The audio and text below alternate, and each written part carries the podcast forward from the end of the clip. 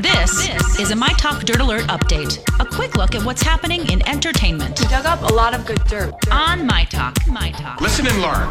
At age 67, Jane Seymour is posing for a Playboy pictorial for the third time. After being photographed for the July 1973 and January 1987 issues, Seymour says she feels much sexier now than when she was younger, and no nudity is involved in this pictorial, but lots of pinks and soft focus. She looks fantastic. That that's like my idea Yeah. of a nude photo I shoot. know, right? with a lot of scarves. Oh, well, well she looks wonderful. So uh, if you are so inclined, you can go and check it out.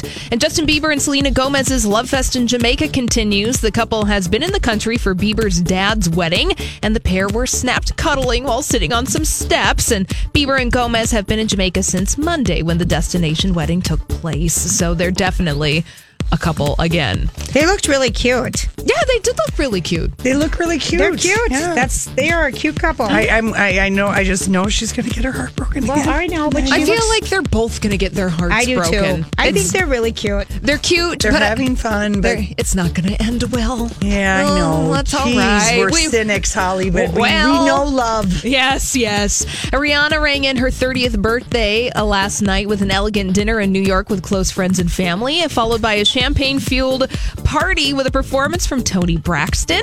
Uh, Paris Hilton and Leonardo DiCaprio were there. He snuck into the party later, and she was also seen with her billionaire Saudi boyfriend, Hassan Jamil, who sources say she looked very close, close with all night. So, romance is also in the air, too. And happy birthday, Rihanna. And finally, a new study says medical dramas like Grey's Anatomy, wow, they can give people unrealistic expectations when it comes to their real life medical care, treatment, and recovery. For instance, trauma patients who survive on the show tend to go home a lot sooner than they would in real life. So, again, remember, these are all pieces of fiction. So don't trust them. Okay, we That That's is will. medical advice. That wow. Yes, I, Isn't I that just, silly? I want you to know, but you know, uh, people can uh, take these uh, things as reality sometimes. So Yes. just bringing it back down to earth. All right. Well, that's all the dirt this hour. For more everything entertainment, check out our website. It's mytalk1071.com. Thank you for the update, honey. Dirt Alert updates at the top of every hour. Plus, get extended Dirt Alerts at 820, 1220, and 520.